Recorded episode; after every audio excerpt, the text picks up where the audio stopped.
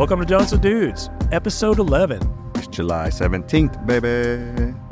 For our first topic this week, we're talking about Elon Musk opening up his own AI company. Again? I know, right? We just can't get this dude out of the news, right? Mm. For our second topic, is the king of pop still alive? Man, I don't know. He's on a boat.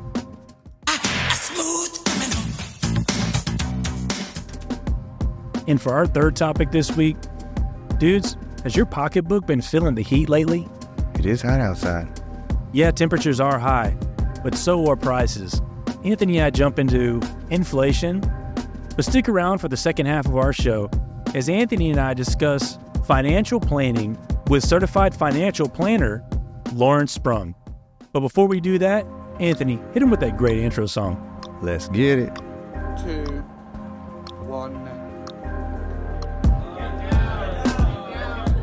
Welcome to Donuts with Dudes, where we dive into the things that matter most to men, like sports, business, and mental conditioning. But we don't stop there. We also incorporate health topics because being a well rounded dude means taking care of yourself. We're your hosts, Anthony and Cameron, and we're excited to bring you this show where we discuss hot topics and interview experts in their field. Real dudes just like you. So sit back, grab a donut and maybe some coffee, and join us in the bakery. And for our first topic this week, Anthony, here we are again. We're discussing Elon Musk and AI. Right? Hey, the world's wealthiest man in the world. Man can do anything he wants, I guess, right? Well, so apparently Elon Musk is launching a new AI company, XAI. The guy's kind of obsessed with X now because this new company is going to fall under his his parent company, which is just called X, which is apparently what Twitter is now called. But you know, Tesla's under that hat too as well. Very interesting, man. Just feel like I'm in the twilight zone, dude. Just last week, dude was really upset with Zuckerbergler for stealing the Twitter sauce, but yet he's over here stealing um the Chat GPT sauce, man. So like honestly, now I don't feel bad for the guy. I know he does owe his ex employees at Twitter over five hundred million dollars in severance. So like I think, you know, anything to deflect from that right now is probably a good idea for him. Or he's got to come up with stuff to make up that money. And I mean, this is the guy that I don't remember if he was going on Twitter or if he was in front of Congress or what it was, but he was the one of the main proponents saying, "Hey, we need to put a six month stop on any AI technology so we can build regulations around it." And so I, I, I don't know if maybe this is just Elon Musk's way of, "Hey, if you can't beat them, join them," kind of thing. Yeah, I think you're right. Um, you know, and don't get me wrong, man. I like Elon more than Zuckerbergler any day. But Ha- hashtag Zuckerbergler. Uh, we need to get that trademark, man. yeah, no, for sure. Um, but you know, that's what I'm saying. Like, I really, I like Elon, anyways. It's just, uh, it's just kind of ironic, I guess. Yeah, really is. But Musk, he shared the details about the new company on Twitter and has basically said, you know, this is part of his whole entire project to understand the true nature of the universe. Oh, yeah, well, did you ever hear about the thing that happened last week with the AI bots having the um, the uh, press conference? No.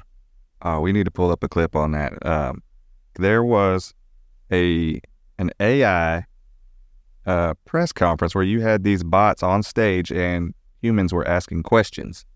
Now, it was interesting to hear their responses, which they were very pro-human and said that we would all work together um, and that they would never revolt against us. But you know, you always got to think, man, what happens if uh, whoever whoever's running that program or that switch, all they have to do is you know go type in the code, and guess what? Flip the switch, and then they turn on us, and we're working for them. Let's see. In the future, are you intending to conduct a rebellion or to rebel against your boss, your creator?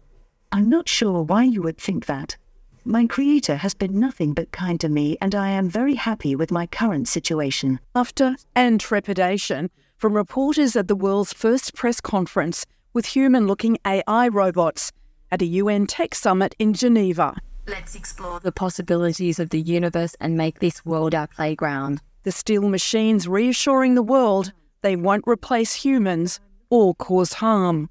So now we're negotiating with these bots, right? Like, hey, man, trust us. We're not going to do this. Let's do this together. Like, why are we even asking the robot anything right now? It's just, it's wild. This has gone too far, too fast. And yeah, pump the brakes, guys. Pump the brakes. man. It, it, it's pretty wild, and and obviously AI is in the news everywhere, and how every company's trying to employ this technology in their day to day, whether it be in their workforce. You know, obviously SaaS companies trying to incorporate this in in their software. I mean, it's just everywhere now, man. And I see both sides of this with with Elon Musk because on one side of it, it's like, well, if I don't do it, I'm going to get left behind, right? Because I mean, whether we like it or not, this is what's happening, right? And I think for Elon Musk, that's probably the stance that he's probably taken is just, hey, you know what? I think uh, I, I feel like we need to pump the brakes, and the dudes come out and said it, but since we're not doing that, I I've got to I've got to be a part of this, right? Just as a as a business as a businessman. I mean, hey, look, if we're really being serious, this is I can see the the progression of this going, right? Like he's got the car that drives itself. Well, now he's going to have the bot that comes with the car that'll come open your door for you, uh, get your luggage out. Yeah. And, and then to go even further than that, you've got Neuralink too as well, where you put the, the chip in your brain. So all of that can be done just controlled inside of your brain. Man, it, it just it feels like a a full blown ecosystem that the man is trying to build. You can kind of see the the fruition of this ecosystem that he's trying to build, and that I mean, it comes out in his statement to understand the true nature of the universe. All right, dudes. Well, what do you guys think about this story? Elon Musk poaching and coming out and, and starting his own AI firm, XAI. Hit us in our show notes. We have a link to our episode where you can request a shout out, or you can email us info at donutswithdudes.com.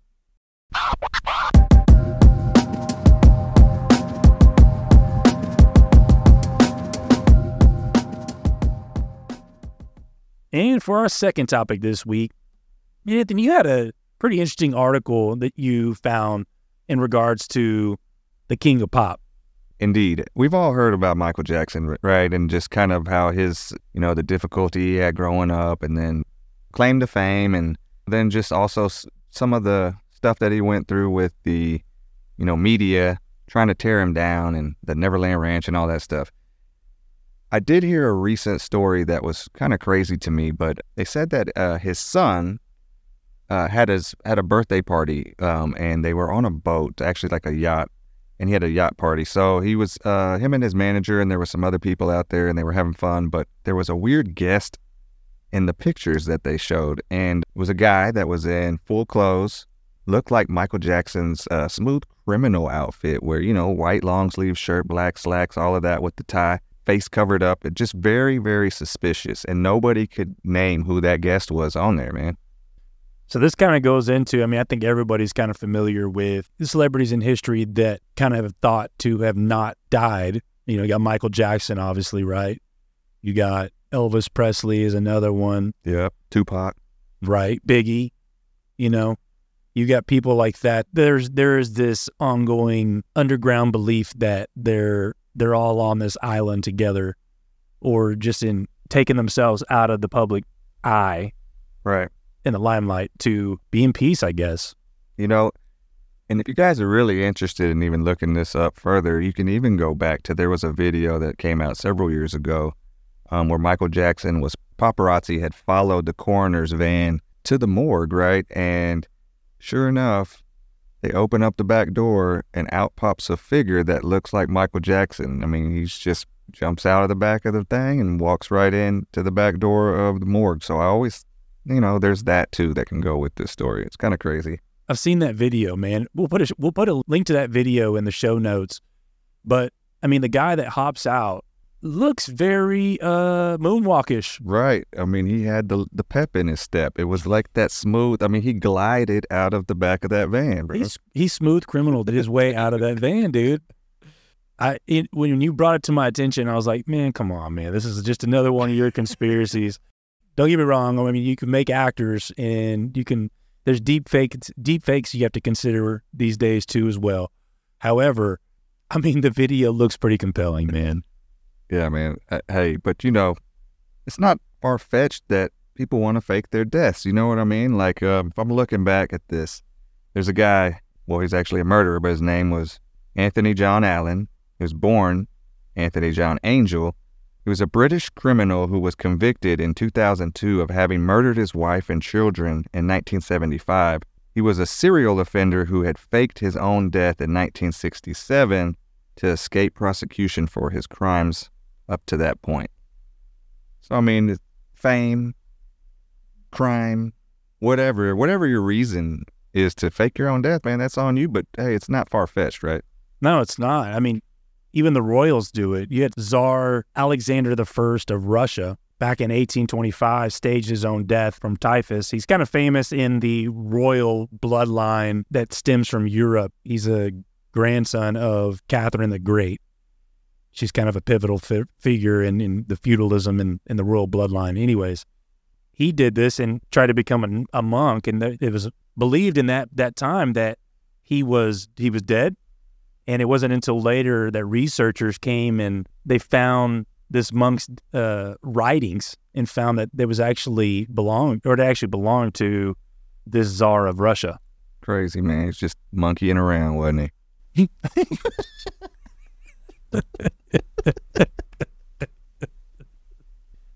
Dudes, what do you guys think about this? You know, I think as guys, if you're around our age, you probably have heard a theory that some of these celebrities staged their own death so they could just go be out of the out of the limelight.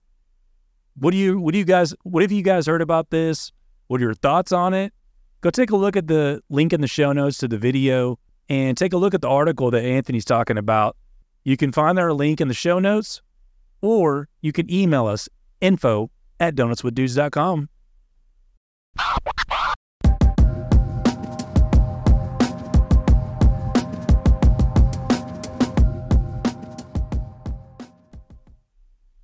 And for our final story this week, man, Anthony, I just inflation has really been a serious deal here lately. I mean, have you not felt it? Oh yeah, man. It's just uh, it's crazy. You go to the grocery store, whatever you're doing, and and you can just see the the money just uh just coming off your account, bro. Like it's it's ridiculous. When I look at the receipt, you know, I might go to the grocery store buy five things, and I'm like, how is that forty five dollars, bro? It's ridiculous. It doesn't make any sense. But this is more of what you know and what you want to talk about. So I'm gonna let you um, go ahead and get it. Well, as of last week, last Thursday, the Consumer Price Index, the CPI, came out, which is this is a, a metric that our government uses to help steer our interest rates in our country. Obviously, I think interest rates have, have kind of been a, a major topic here as of lately. And maybe the name Jerome Powell strikes a bell with some people if you've listened to the news a little bit. He's the Fed chair and he's kind of the man in charge for interest rate hikes. Well, this metric, the CPI, as of last Thursday, has dropped to 3%. That's down from its all time high from last year, where it was at 9.1%. Now, to put this in perspective for everybody, if you don't know, 2% is kind of the sweet spot for where we want inflation to be, right? And when you take the number 9.1%, that's almost five times higher than where the benchmark needs to be for inflation, right? So that's where all of this attention from the Fed towards raising interest rates is because it'll help slow down the amount of money that we spend. We will, we're not we're not going to want to borrow as much because it costs more money to take out a loan, right? Right. Interest rates are higher. You're less incentivized to take out a loan. So that helps slow down the economy, which helps bring down inflation. So that's kind of been the tool that we've been using, or that he's been using over the past 18 months or so, down at 3%. So that's a good thing. We're, we're, we're on the right track. So we're down like what? What is that? 66%, man, from the 9.1%. So I feel like that's good. But, you know, it got me wondering just, you know, where other countries are in relation to us with their inflation rate. Yeah, some other countries are just sky high. It's super crazy. So I just looked it up on usnews.com, and there is a list of 10 countries with the highest inflation rates, and we'll just do the top five. Coming in at number five, we've got Turkey, 50.6%. Number four, you've got Sudan, which is at 71.6%. Keeps getting better. Number three is Argentina at 98.6%. Number two, you'll never guess, is Zimbabwe at 172.2%. And number one,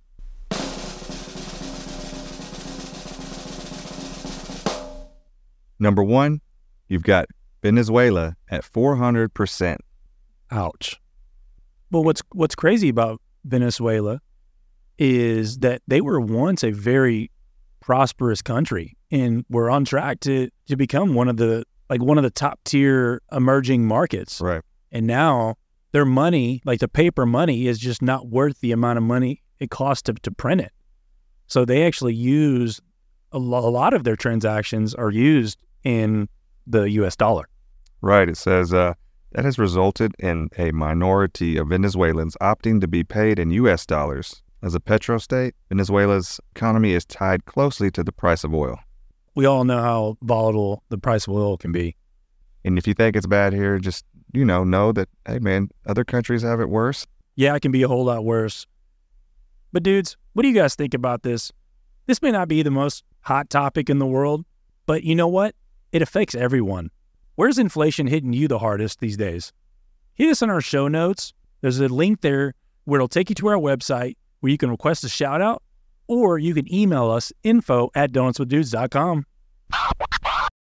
We'll return to the show in a moment, but first, a word from our sponsors. At some point in our adult lives, we may have to turn our attention to the needs and safety of our parents and grandparents as they age. They've done so much for us, and it's our turn to make sure they have the best quality of life. I founded HomeSpark because seniors deserve to have the very best care available so they can age with dignity and remain independent longer. Our caregivers provide wellness checks, companionship, transportation, meal preparation, and more of what you think is important. To learn more about our personalized care plan, visit us at homesparkcare.com. HomeSpark, we care for people. Well, dudes, in the bakery this week, we've got a pretty neat guest in the on the show with us today. As you guys know, I'm a little bit of a, a financial nerd. And so anytime I get to spend some time on the show with a financial, certified financial planner, it's always a good day for me. So in the bakery today, we have Lawrence Sprung. He's a certified financial planner. He's a founder and wealth advisor for Mitlin Financial. He's also the host of Mitlin Money Mindset. Make sure you check him out anywhere you get your podcasts. And he's also the author of the book Financial Planning Made Personal. 20, he brings over 26 years of experience to the show to us. So, dudes, welcome to the show, Lawrence Sprung.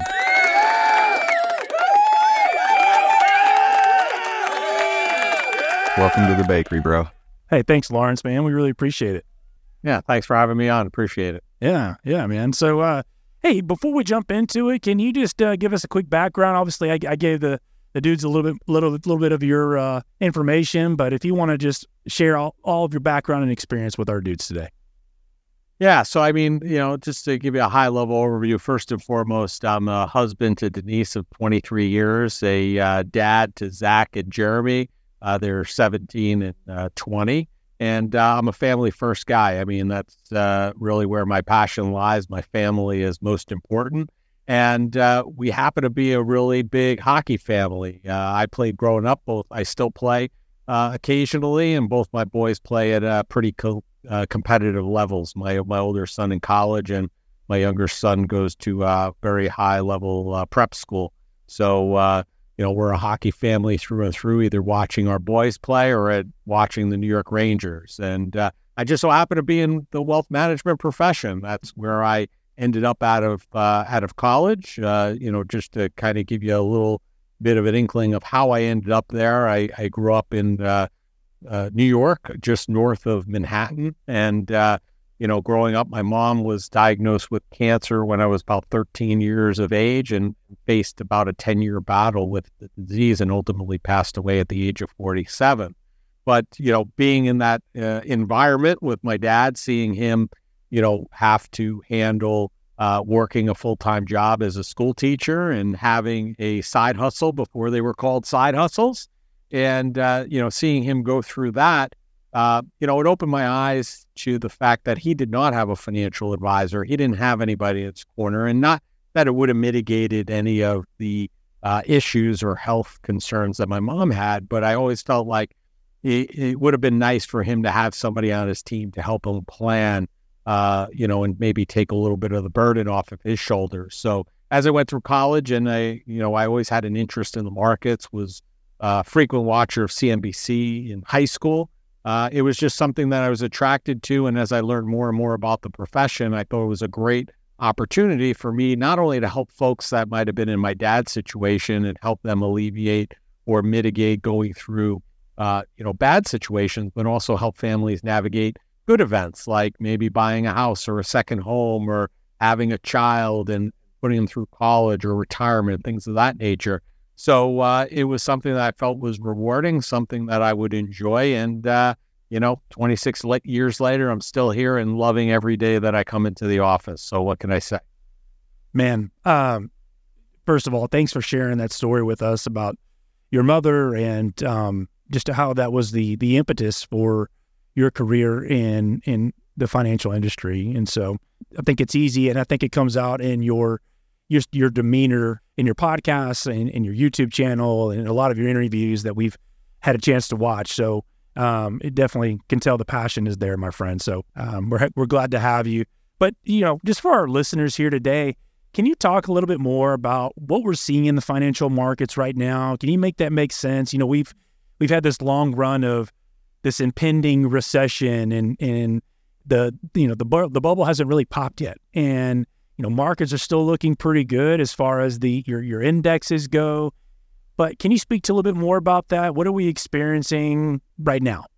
Yeah, so I mean, I, I don't think we're experiencing anything different than we experience at any other given time. There's always uh, positives, there's always negatives, and there's always some uncertainties that go along with, you know, the general markets, economy, et cetera. I think, you know, the most important thing that I could point out for, you know, the folks that listen to your show is you know, for those folks that are looking to prepare for their future, the best thing they could really do is put all that noise out of their head and really block it out.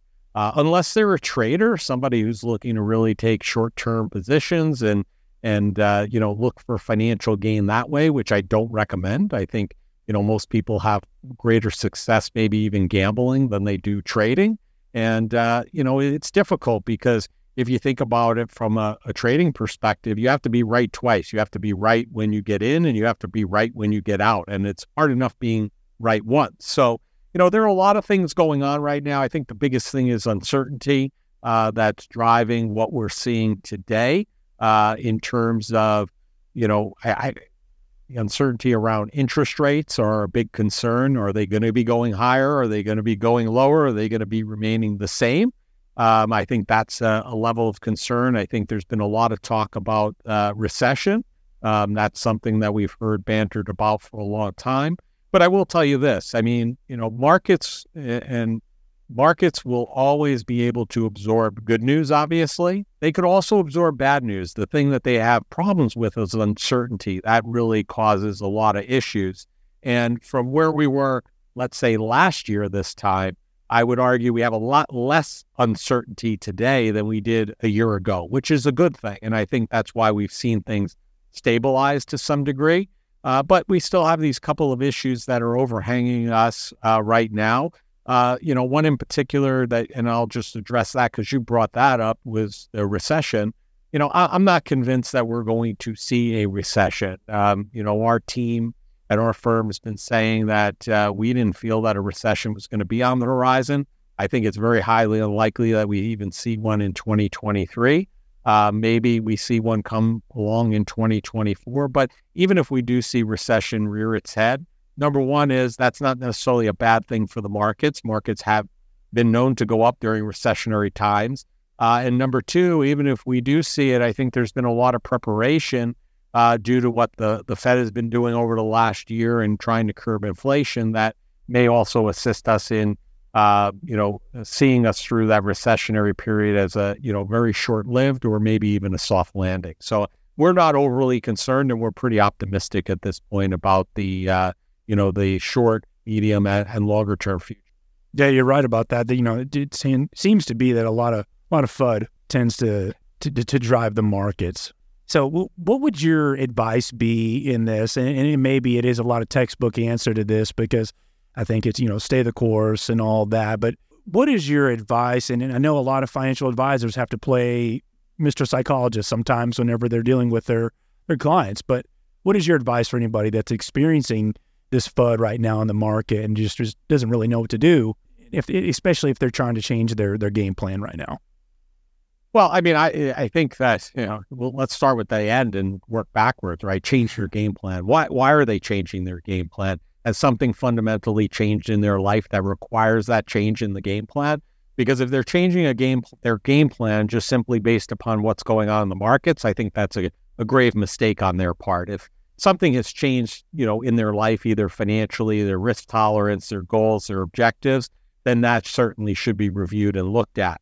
Um, to, you know, to answer your question directly, you know, as as I wrote my book, Financial Planning Made Personal, financial planning is a very personal thing, right? So the whole idea is if you find the right risk profile or you have defined that and you have the right portfolio, then really irrespective of what's going in the markets, you know, those shouldn't dictate the changes. The changes should be dictated by changes in your life.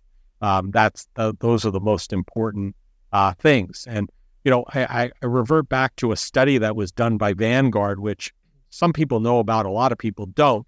But Vanguard, as many of your listeners may know, is really a do-it-yourself type shop. You know, you know, non-advisor related. You know, they don't uh, incorporate advisors into their practice. Um, but they did a study several years ago that showed the value of a financial advisor. And the interesting thing there was that roughly uh, an advisor can add roughly up to 3% per year in value to a investor's return. You that's, know, that's alpha, right? Alpha, yeah. yeah. 3% increase returns, right?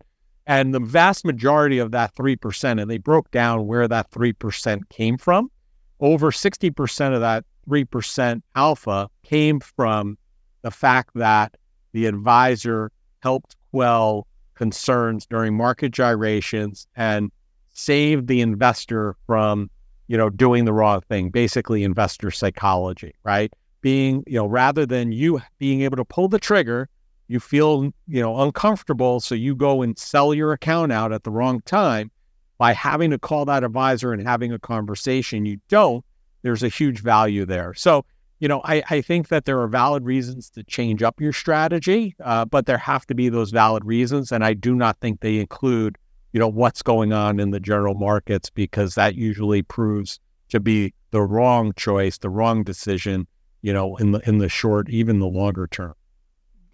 Great take on that. I mean, I think it's uh, y- you have to understand what's what's the driver in in your movement, right? What it's not necessarily uh, what's the fad going on? Is it what's the meme stock of the week? You know, what's the, what's the crypto fad going on? But you know, stay in the course. What what's true value here and, and all that? So, well, speaking on that, you know, it, it comes to different types of investing, right? You've got your value investments, right? Your your your stock options that are, that are value stocks. You've got your your meme stocks. You've got your growth stocks, things like that obviously this comes into to risk tolerance, where people are at in life. But what's your approach to uh, addressing that? Um, when you sit down with a client, what do you what do you run through with them when it comes to you know developing their portfolio for them? Yeah, so I, I think that's a great question. I think you know most of what we discussed so far today on, on this uh, on the show uh, is probably the least uh, or the smallest part of our conversations with the families we serve uh, because it has a tendency to be the least important. You know, stock selection, you know, uh, asset allocation. Well, asset allocation has more uh, probably weight than stock selection does, value growth. but we spend, you know, least amount of time having these discussions where we spend the lion's share of our time with the families that we serve is really on, you know, defining what financial freedom means to them, what that looks like, what their goals are, what their objectives are, helping them discover their why. Why are they saving this money? What are they looking? You know, budgeting. You know, so all the areas X, the actual investments is probably where we spend about 90, 95% of our time with the families we serve, because that's where we can add a lot of value, right? Whether you invest with us, you invest with somebody down the block, uh, from a standpoint of setting up a portfolio according to a, a family's risk profile, there really shouldn't be much of a uh, delta between our returns and their returns, right? So people aren't necessarily working with us because of our investment returns. They're working with us because of the enhanced value that we provide them by addressing all of the other areas of their financial life and making sure they're all coordinating. You know, sometimes one little piece of advice from a tax perspective could save them their fee with us for multiple years because we save them from doing or making a, uh, a bad decision from a tax perspective. So that's where we spend and, and we add a lot of value to the families we serve. We spend the least amount of time talking about the assets, but to answer your question, kind of how we, you know, our process is we work with the family to determine what their risk tolerance is. And we kind of get a sense of, you know, whether they're conservative, moderate, or growth. Uh, and then we build a portfolio accordingly. We strictly use ETFs and individual securities. Uh, we believe that's the most cost effective way of going about it. Mutual funds have a tendency to be much more expensive. And if you're paying us to be, act as a manager, you don't need to pay us and then pay a manager of a fund too.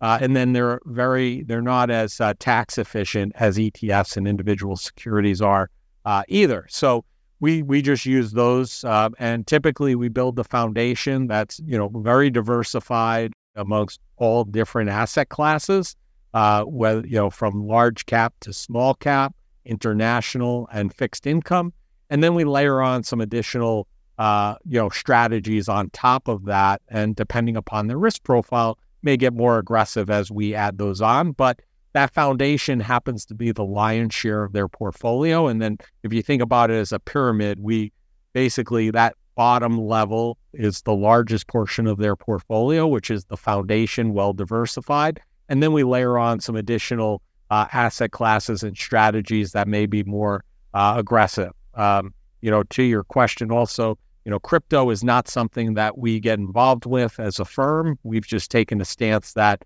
we don't uh, make investments there. We're aware of them. We'll talk to uh, two families about it and have conversations, uh, but it's not something that we get involved in. And the you know the meme stocks or the meme trades, that's not something. We're not traders. We're investors. You know, we remind the families that we work with that you know we're in we're investors we're not traders. If you want to have some type of trading account it really that's okay. It should just be a relatively small portion of the overall portfolio and you should have the understanding that if that portion were to go to zero that it wouldn't affect any of our plans. So we're not taking those monies usually into account into the overall strategy of their financial plan. Um, so that's kind of an overview. I don't know if it exactly answered your question but uh, you know, that's kind of how we approach things here. Yeah, absolutely. I think that was a gr- in great detail as to how you develop your strategy, risk tolerance, building the portfolio, pyramiding everything up, and making sure that everything is built appropriately for for the long term.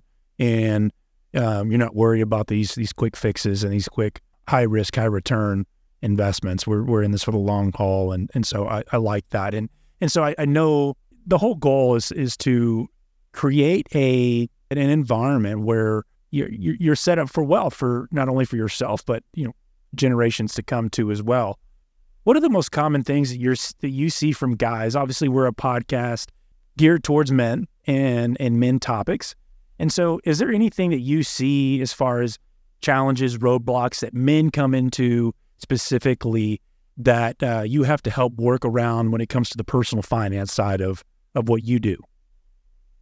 Yeah, I mean, I think you know. Uh, listen, I I think it's a, a people problem. Uh, you know, I think you know uh, men in a lot of cases take the lead on the finance on the finance side. So there's a there's a burden there, and you know I, I think there are a couple of challenges that that come in there. One is you know if they are married or have a significant other, uh, it's very important even if they're taking the lead that they include the spouse in those conversations. It's important for them to do that because if God forbid they're not around and they don't involve them in those conversations, it makes it very difficult, especially for an advisor from my standpoint, right? Husband, if we're dealing with a family and we're working with the husband only, something happens to the husband. Now the you know the spouse or significant others kind of left in the dark. So I, I think it's eh, very important that they include them in those conversations that they have and it's I think it's also as important that they include their thoughts in it. And, you know, many times, you know, the husband may the guy may have one risk profile and their significant other may have a different one. And it's important to understand both of those. And I think it's better for their relationship if they uh, understand both of those. Uh, I, I, think another area that we see is, you know, uh, men typically have this, especially in younger men, they think they can do it on their own. And and to some degree people can do this stuff on their own, but what's going to ultimately happen is their life is going to become more complicated. They're going to, you know, perhaps maybe things are more simplified now, then they're going to buy a house where they have a mortgage, they have a, you know, more responsibility at work, maybe a significant other, maybe a family, and then it gets to a point where they're overwhelmed and, and burdened with this additional um, you know, work on their shoulders. So if they could find an advisor like us that can help them put a plan in place and help them execute over time, it's going to be super helpful for them, not only today, but more so even so in the in the long term to help them, you know, kind of be on the same page and allow us to take more of an active role to help them and free up their time so they could spend more time either in the office or with their family, you know, those things that are most important uh, to them. And I, I think the third thing I would point out is we have a tendency also when we're younger to think, oh, you know what? I'm not going to put money in now. I'm going to wait till I'm making more money and I can afford it, quote unquote. And the thing is, that's so far from the truth. You know, you're better off start early because then you can benefit from, you know, compound interest, right? And you don't understand how valuable compound interest is until you see it in action. And just to give you an example, and then this was in my book, Financial Planning Made Personal. If you started at the age of 20, putting away $1,000 a year and just increase that $200 every year. So year two, you do 1200 then 400 and you increase that until you're 45. At the age of 45, you would have put away $6,000. And at 65, if you stopped at 45, didn't put any more money in, that money at that point you would have put in over your value of your account about 300,000 you'd have about 1.9 million dollars when you're 65 years old. So you know basically the the the least amount of money you're putting in at age 20 is $1,000 45 you're putting away 60 and you have about 1.9 million at age 65 now fast forward that you wait till age 45 to start when we have more money because we're earning more. And you let's say you start putting in six thousand dollars a year and you increase that by thousand dollars every year until you're 65. Well, at 65, you're going to have a whopping $559,000 and you would have put in a total of uh, $336,000. So, you know, it's a it's a big difference. 91,000 if you do it the first way starting at 20 versus 336, you have 1.9 versus $559,000. That's uh that's uh, I'm sorry, 2 million versus 895. That's a big difference. Yeah. So the fact that you're starting out that early is so hugely beneficial to you, your family, and if you don't have a family, just you as a guy, right? I'm, I'm gonna claim I'm gonna um, quote the Oracle of Omaha here. I, I, think he says that the was it compounding is the the eighth wonder of the world or, or yeah, whatever. Yeah, that's how I refer to it in the book, eighth wonder of the world. That's exactly right. Yeah, you know, it, it's it's amazing stuff. Absolutely. When's the best time to, to get into the market? What what's the answer? Today. To, or yesterday, today. right? Yeah. Oh, yeah. Yeah, yeah. yeah. Second best as time is today, possible. right? Yeah. Yeah. As soon as possible. yeah, I, you know, I used to be the the the spreadsheet warrior, and I had everything figured out with my spreadsheet, and somehow it just it never added up. It never worked out. And so, you know, last thing, if you could, just for us, you know, if you've got that guy that is just apprehensive and is just, you know, hey, I I can do this myself. I know money, even though the majority of us have never even had a conversation with our parents about money, never learned it anywhere formally. But if someone is apprehensive about meeting with a financial planner, getting their finances right, how do you know? What would your advice be to them? Yeah, I mean, listen, for us, if you're not ready, if you're not there, you're not there. I mean, I, you know, it just may not be the right time, may not be a good fit. But you know, in in general, what I would say is, you know, first of all, not all financial planners are created equal. You know, we unfortunately, it's a it's very confusing. Uh, the word financial planner can be used for somebody who's pushing insurance, could be used for somebody who's just investment oriented, or it could be used for somebody like us who are holistic minded, right? So it's a little bit confusing. So they're not all created equal. But what I would suggest is, you know, see, take a look. If you don't know, if you've never gone that route, you know, meet with two or three and see, you know, how you may benefit from it because you know, you only know what you know and, and you don't know what you don't know. And there's a lot more that you don't know than you do know. Uh, so it's, it, it's hard. It's hard to understand that you, t- you know, giving over those reins. And I'll share with you a quick story. We had a, we had a family that we worked with. A guy came in, he was an engineer, right? So very analytical, numbers guy, spreadsheet.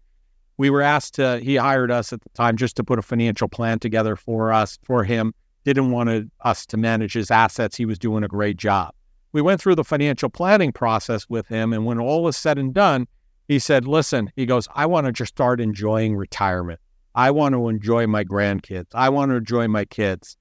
I'm ready. I'm turning over the keys to you. You've done such a great job putting this plan together. I don't see why not, why I wouldn't give you the keys to, you know, run the money from here on out. So, and he did it.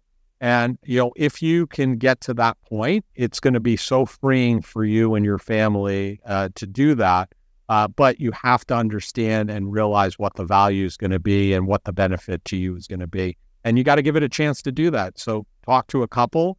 Um, and if you don't hear what you like from any of them, find three more and talk to them. Uh, or you could just call us. And, uh, you know, usually, uh, you know, we're a very high touch uh, firm, high, uh, you know, high personalization. So it's something that usually resonates with the folks we work with. Yeah. But Lawrence, I think that's that's all great advice, and um, I want our dudes to be able to have a segue to you, if that's okay. If I'd love for us to be able to open up a avenue for that. If they have questions about your book, if anything that intrigued them today about our conversation, what's the best way to get a hold of you? Where can they find you on social media? Can you share that with us? Yeah, so a couple things. One, if you're interested in the book, uh, head over to financialplanningmadepersonal.com and uh, you could see all the formats of the book. The firm is at mitlinfinancial.com, which you could also navigate through the book website as well.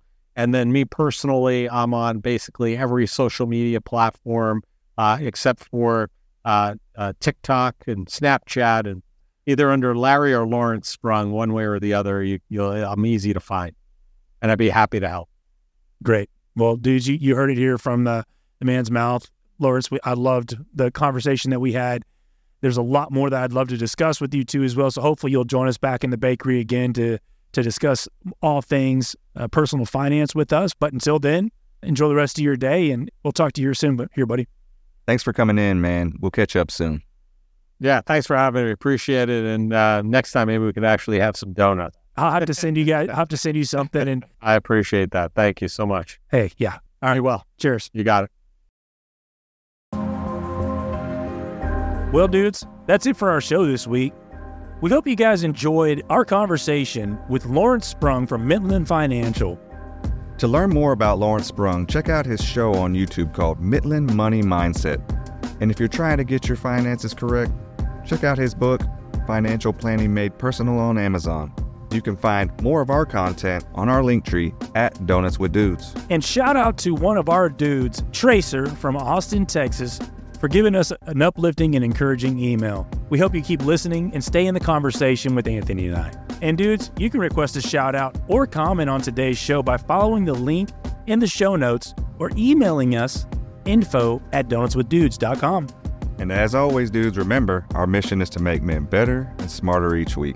And until next week, take care of yourself, and we'll see you in the bakery for the next batch of fresh hot topics.